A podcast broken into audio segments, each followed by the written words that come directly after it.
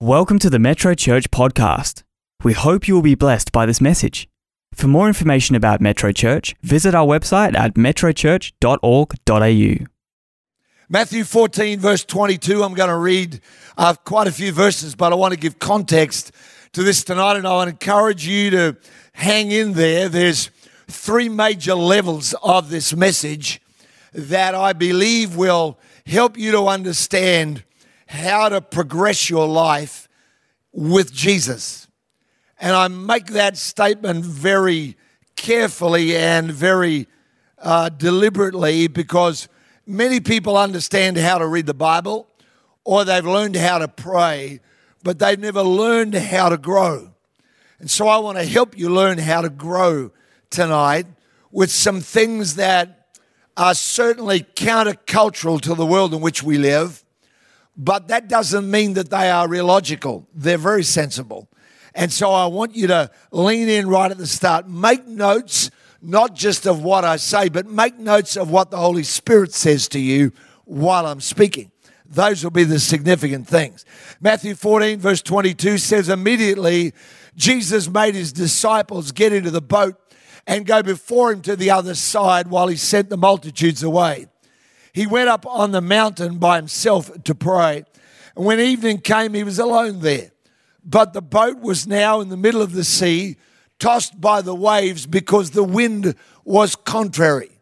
Now, in the fourth watch of the night, Jesus went to them walking on the sea. And when the disciples saw him walking on the sea, they were troubled, saying, It's a ghost. And they cried out for fear. But immediately Jesus spoke to them, saying, Be of good cheer, it's I, don't be afraid.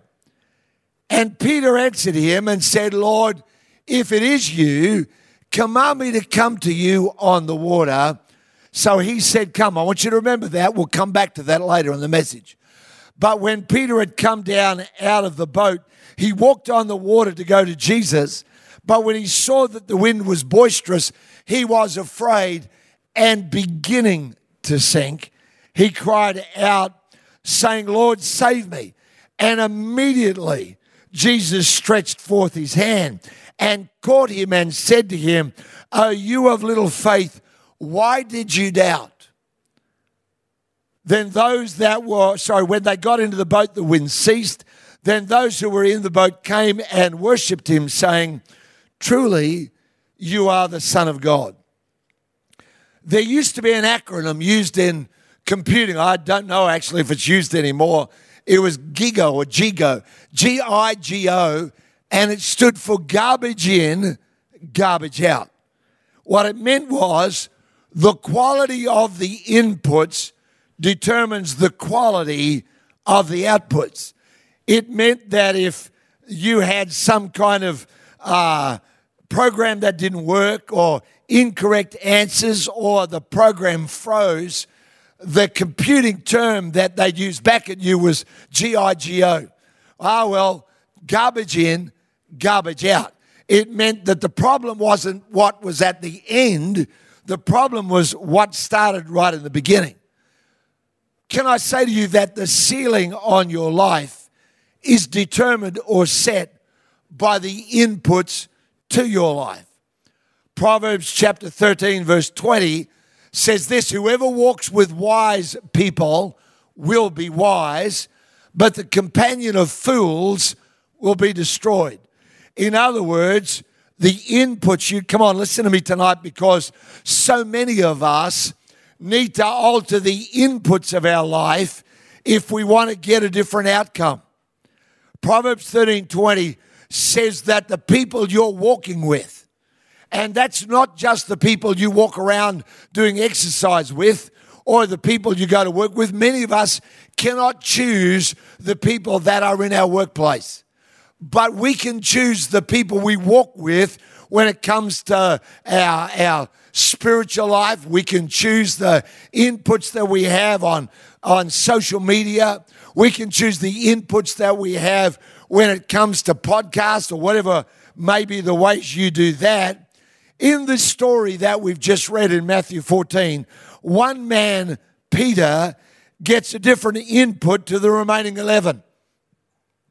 There are 12 of them that are in a boat.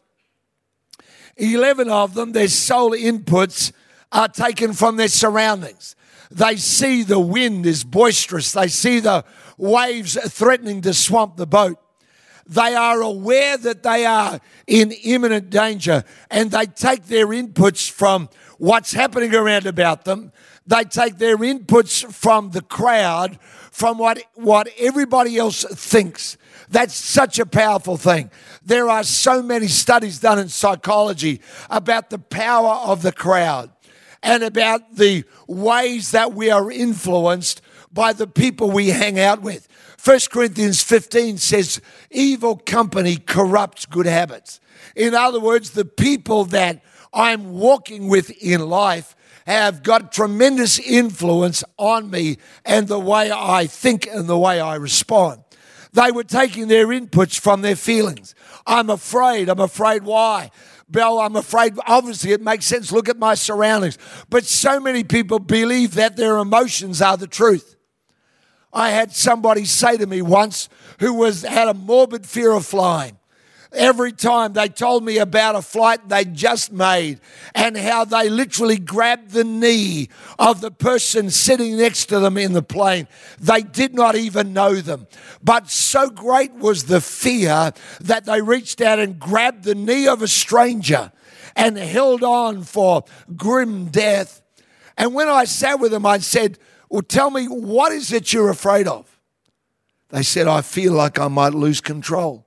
I feel like the whole thing is, you know, I don't know. And I said, How often have you been afraid? They said, Every time I've flown. I said, How many times have you lost control? They said, None. I said, Do you realize that your emotions are not a predictor of the future and they're not an indicator of truth? They said, I've never thought about it like that. I said, Let's pray. And I prayed like this with literally scores of people with deep emotional needs. And I prayed that the peace of God, see, the Bible says that the peace of God isn't the absence of problems, it's something supernatural. You, if you understand this, then when you pray for peace, you're not praying, oh, God, make him feel better. You're praying what it talks about in, in, in, in the scripture where it says, and the peace which passes all understanding, First Thessalonians the peace that passes all understanding will guard or keep your heart and mind. So I prayed with this person.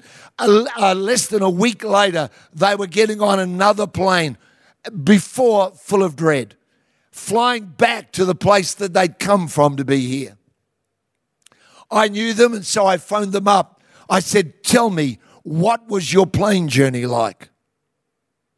This is the person who'd grabbed the knee of someone they didn't even know terrified, frightened it was all going to just simply go completely to chaos.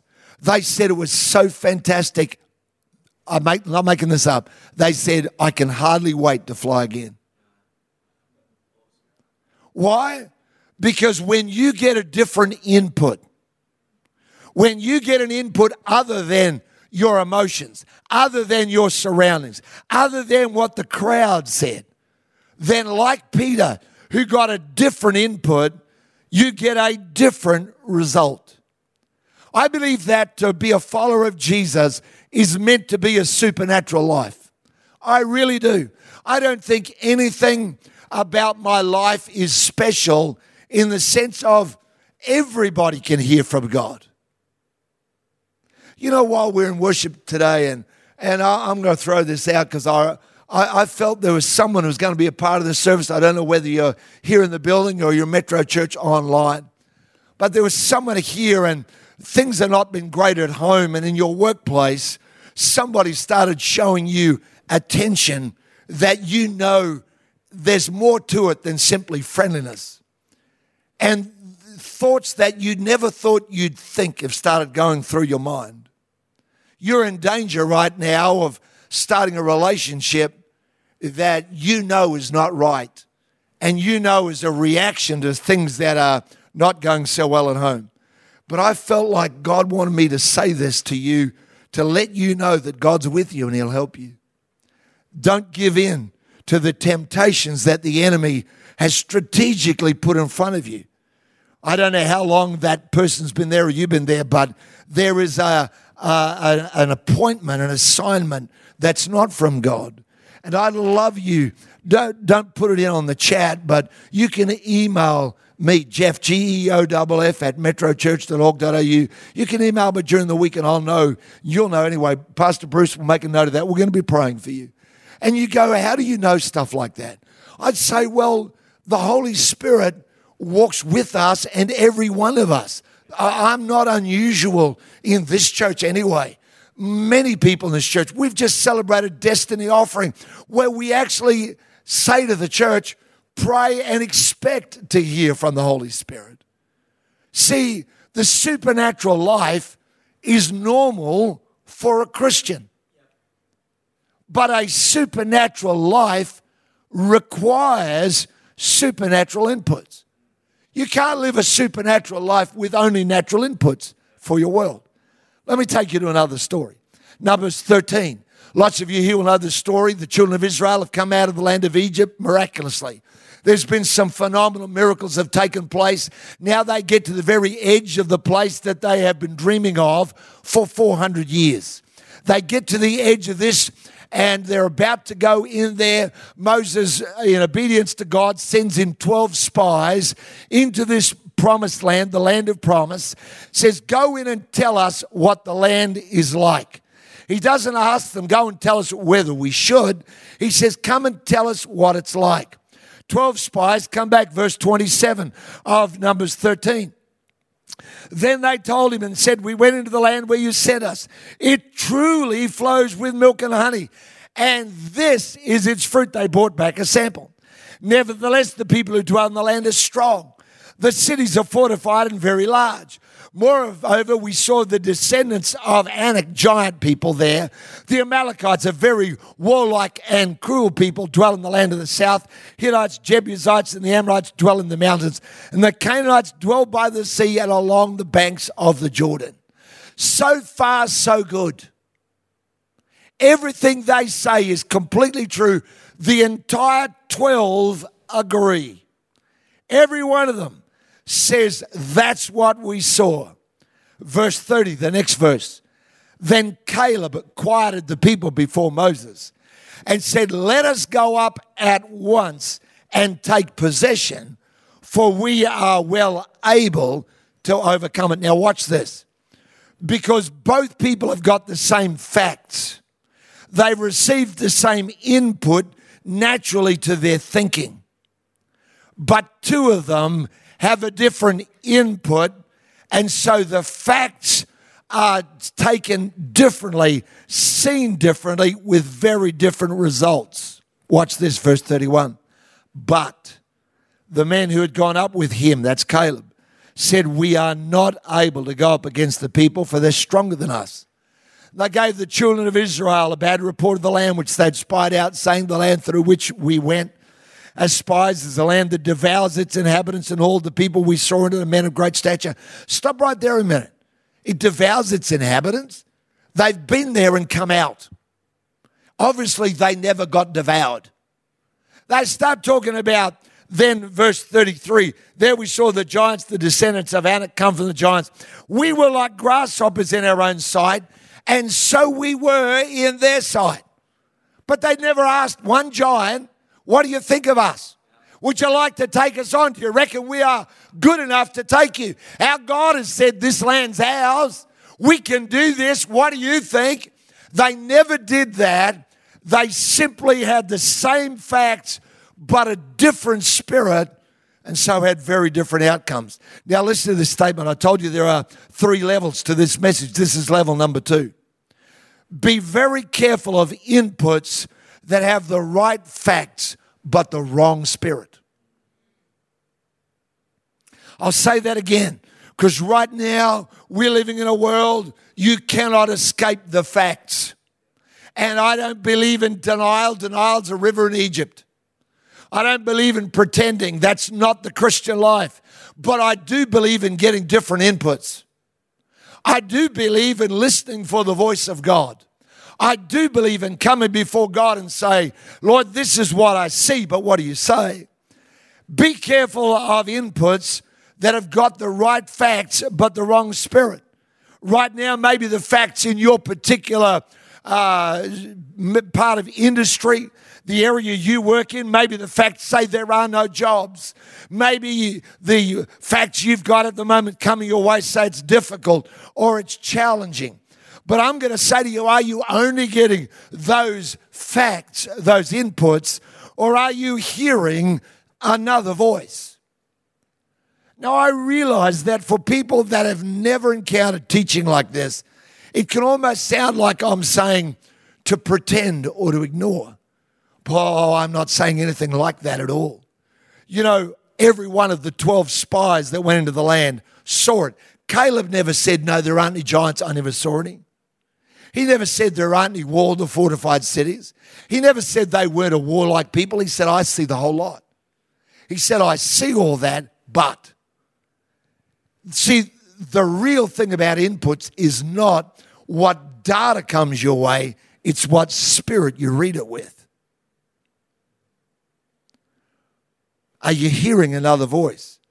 Romans 8, verse 37 says, No, in all these things we are more than conquerors through him that loved us. Philippians chapter 4 and verse 13 says, I can do all things through Christ who strengthens me.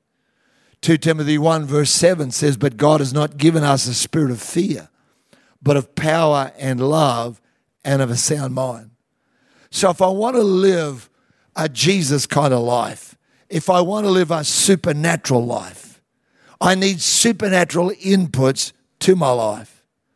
Be careful of inputs that have the right facts but have the wrong spirit. But let's come for the third level of this back to Matthew 14, verse 28. I want to read to you again this verse, uh, sorry, verse 29 that you heard before, because Peter says, Lord, if it's you, bid me to come to you on the water. And in verse 29, Jesus says this wait for it. Wait for the data. Wait for the how to's. Wait for the strategy. Wait for the, now I'm going to tell you what the future looks like. Jesus says to him one word. He doesn't say, jump out of the boat, climb down out of the boat, dive out, out of the boat. He doesn't say, This is how you walk on water. I've been doing it for a while. Take your shoes off, leave your shoes on. He doesn't say, Hold your hands out and balance yourself like you're on a tightrope, or anything like that. He doesn't say, Bend your knees as the waves rise and fall. Jesus tells him absolutely nothing about strategy, gives him no detail. I've observed that most of us, when we are asking God to lead us, we want to know how, we want to know when, we want to know where, and we want to know who.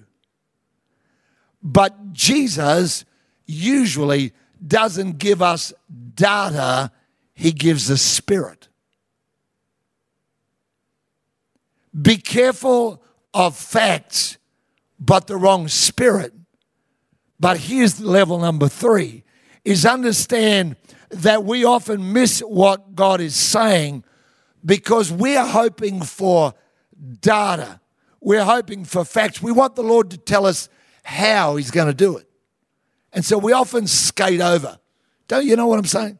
We often skate over. I had someone uh, just this week say to me uh, about a, a pretty big business decision that they are in the throes of making. And really, what they want to know is who's this going to be and who's the person and what do they look like and how's it going to work and how much. They want to know all of that. And they said to me, The only thing I hear the Lord saying is, Trust me with this. Just trust me. It's not a lot of facts, is it? I got an email this week from somebody last week who made their commitment and destiny offering. They said, you know, they went back to their spouse and they said, I know this is a lot more than what we've ever done before, I don't know the amounts, by the way, but they said this is a lot more, but I feel like this is what God is telling us we need to do. The spouse, being a godly person, said, I'm with you, let's do it. Well, three days later, I think it was two or three, this person tells me about it in the email. There had been a bill, an invoice that they had written off a long time ago. They just thought that's never going to get fulfilled. They'd written it off as a bad debt. We'll just never see that. They'd given it up. Out of nowhere, with no correspondence, with no lead up into it, the very week that they've made their destiny offering commitment, which was just no data, not this is how I'm going to do it, the very next week, the exact amount that they'd stretched for of that unpaid invoice that they'd forgotten all about came in exactly that week. Now, you know how excited they are right now? You know, they're excited because, see, God never gave them the data. Come on, are you me? There are, look, I could not tell you the number of times in the last six months before, before COVID started. Well, before I'd ever heard of it. There was no lockdowns, no ISO. The Lord spoke to me in February and said, it, It's time to seek the Lord. I heard him say it. And I never explained anything to anybody. I didn't know what I'd say. I just came into this building and started to pray, set aside some time and just did it every single week. I cannot tell you the number of times in the last six months when things have been going to and fro like a cyclone, a typhoon, like a tornado whizzing around every part of our lives. And I've heard the Lord say, It's okay. I can't tell you the number of times I've come to Him anxious about someone or something or some situation. And all I've heard Him say is, It's okay. Not about the rest of you here. I actually want a lot more than that. I really do. I'm a how to kind of guy. I'm a, I want to know how it works. I, I like surprises if they're good ones. A good surprise is one where you know who it's coming from and you know, you know, like, hello, we won lotto last week and we decided to give you half. Here's the tithe. Amen. Would you take it? Yes. Uh, but anyway, you know, they're a great surprise, aren't they? Your birthday's coming up. We got a surprise plan. Oh, yeah. I got some I know your Christmas time. Presents under the tree, awesome. But I don't like any others. I don't like those conversations that begin with, Would you like the good news or the bad news? I'm kind of like going, Whatever. Bring it out. See, we want all the data. Um, why am I saying this? Because I want to help you grow. And some of you, you you're hassling God trying to get him to tell you how, what, when, where, why, who, and you know, tomorrow, and the whole lot of stuff. And all he says to you is, trust me. And you're going, well, that's not enough. You know, is there anybody else up there? Jesus, are you there? The Father's not helping much. Can I talk to the Son? Is there anybody else out there? Come on. Hello, or am I, am I the only person in this place that ever gets wrung out on stuff that's happening in your world? Huh? You've got to get supernatural inputs if you want to have a supernatural life. You've got to make sure that you avoid getting the right data but the wrong spirit. But the third thing is equally important. You've got to say inside your heart, God, I'm going to trust you. If you just give me one word, that'll be enough. Apparently, one word is enough to suspend the laws of nature. Apparently, one word's enough to walk on water. Psalm 119, verse 130 says, The entrance of your words gives light, gives understanding to the simple. God is not making fun of us there when He says the simple, He's contrasting it with the complex and the complicated. He's saying, you know what? When I give you something, it's not complicated. Amen. When God calls you, you're just called. It's not complicated. You're just called. when you are saved, it's not common. Don't come to Jesus saying, Lord, I'll say yes, but you've got to tell me what's going to happen tomorrow and how it's all going to work out and who and what. Just come and say, Jesus, I'll give you my life. I'm always amazed at the disciples who left their business and followed Jesus. And he'd said three words Come, follow me. And they left everything. You go, how could that be? Why? Because there's something about when God says something to us that makes all the difference. Let me finish this because I want you to notice that Peter, of all the 12 people in that boat, only one person asked Jesus for his input. Isn't that incredible? Don't you think that John, the disciple whom Jesus loved, would have been putting his hand up and saying, Me too? Lord, would you ask me to come? Don't you think that Matthew, who'd been saved out of a life where he was despised, would have raised his hand? I can even imagine Thomas the doubter going like this is ridiculous, but count me in. Would you include me in the come? Because Jesus never said, Peter, come. He said, come. Anybody could have. So everybody heard it, but only one person got the input. Are you with me? Are you letting the Holy Spirit bring input to you in the midst of whatever you're in right now? Are you waiting for Jesus to speak? Or are you simply just charging along, going, No, I'll figure it out as I go, and I trust that God will rescue me if I mess it up? I believe there's a better way to live when you follow Jesus. I'm not saying he's got to tell you everything in life, he's, he doesn't tell me everything. And I don't live every part of my life going, Lord, should I go left or go right? Because that's what Google Maps is for. I don't ask him things that are just a part of my, should I go to work today? Answer yes. Lord, should I preach today? Yes. Lord, should I pray today? Yes. Lord, should I read your word today? Yes. Don't even ask. But there are some big things. Why, I want to pray with people right now because some of you have got stuff in your life right now and you don't know what to do. Then let's ask God for help. Let me talk to people as well about saying yes to Jesus. Then we're going to worship one more time. And Pastor Bruce in our new studio will be leading ministry time. Pastor David Nah here in the building, ready to pray with people that would like prayer before you leave. Revelation 3:20. It's a great verse and we love it. It's a beautiful verse because I think it captures the heart of Jesus so wonderfully well. It says this.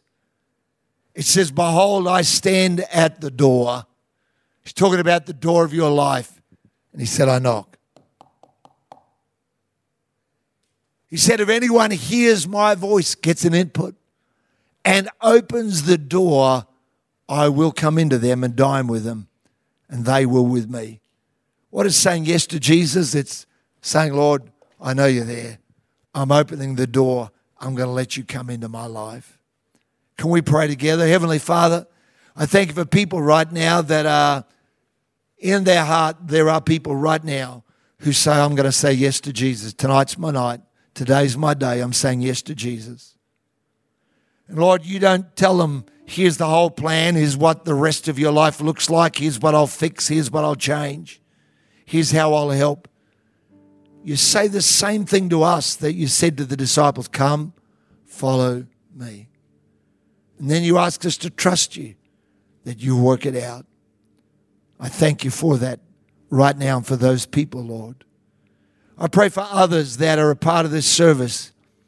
And there's so many questions and there's so much turmoil there are things that they are anxious about. And right now, Lord, in this place of great peace, we ask you just to put something in our heart. Maybe it's just that, trust me. Maybe it's just, it's going to be okay. Maybe it's just knowing you saying, I'll be with you. Whatever it is, Lord, we hold on to that because that's an input from you that'll help us. We thank you for it in Jesus' name. Amen. Amen. If you want to say yes to Jesus, it's so easy. You simply text yes to 0488826392. That is if you're in Australia and you'd like to get it on your smartphone. If you'd like to get it as an email, then you simply do it by going to yes.metrochurch.org.au. And when you send your yes in there, then every morning from us, by the way, it doesn't come from a third party, it's from our church. We will send you every day a different scripture and a different prayer that you can pray to help you start the journey of walking with Jesus. And I know that as you do that, uh, it'll be just a wonderful, wonderful step forward in your life in Jesus' name. Amen. Well, look, I pray that that message tonight helped you, spoke to you, and uh, certainly every one of these messages challenges me. I hear them first, and you know, the Lord never kind of says, Well, look, you know all this, that's why I'm telling you. Uh, usually uh, I hear it and find myself challenged by it, begin to live it out in my life, and then have the privilege of sharing it with you. Well, we're going to finish with a great song. Thank you, team. Thanks, Lara, for leading us in that. And uh, as the team lead us, that would just stand here with us as we begin to worship God. Before we go, if you're in the building and you'd like prayer before you go, Pastor David now will be here to pray with you. Pastor Bruce, at the end of this, will be leading ministry time in Metro Church online. God bless you. Hope I see you somewhere soon. Thank you.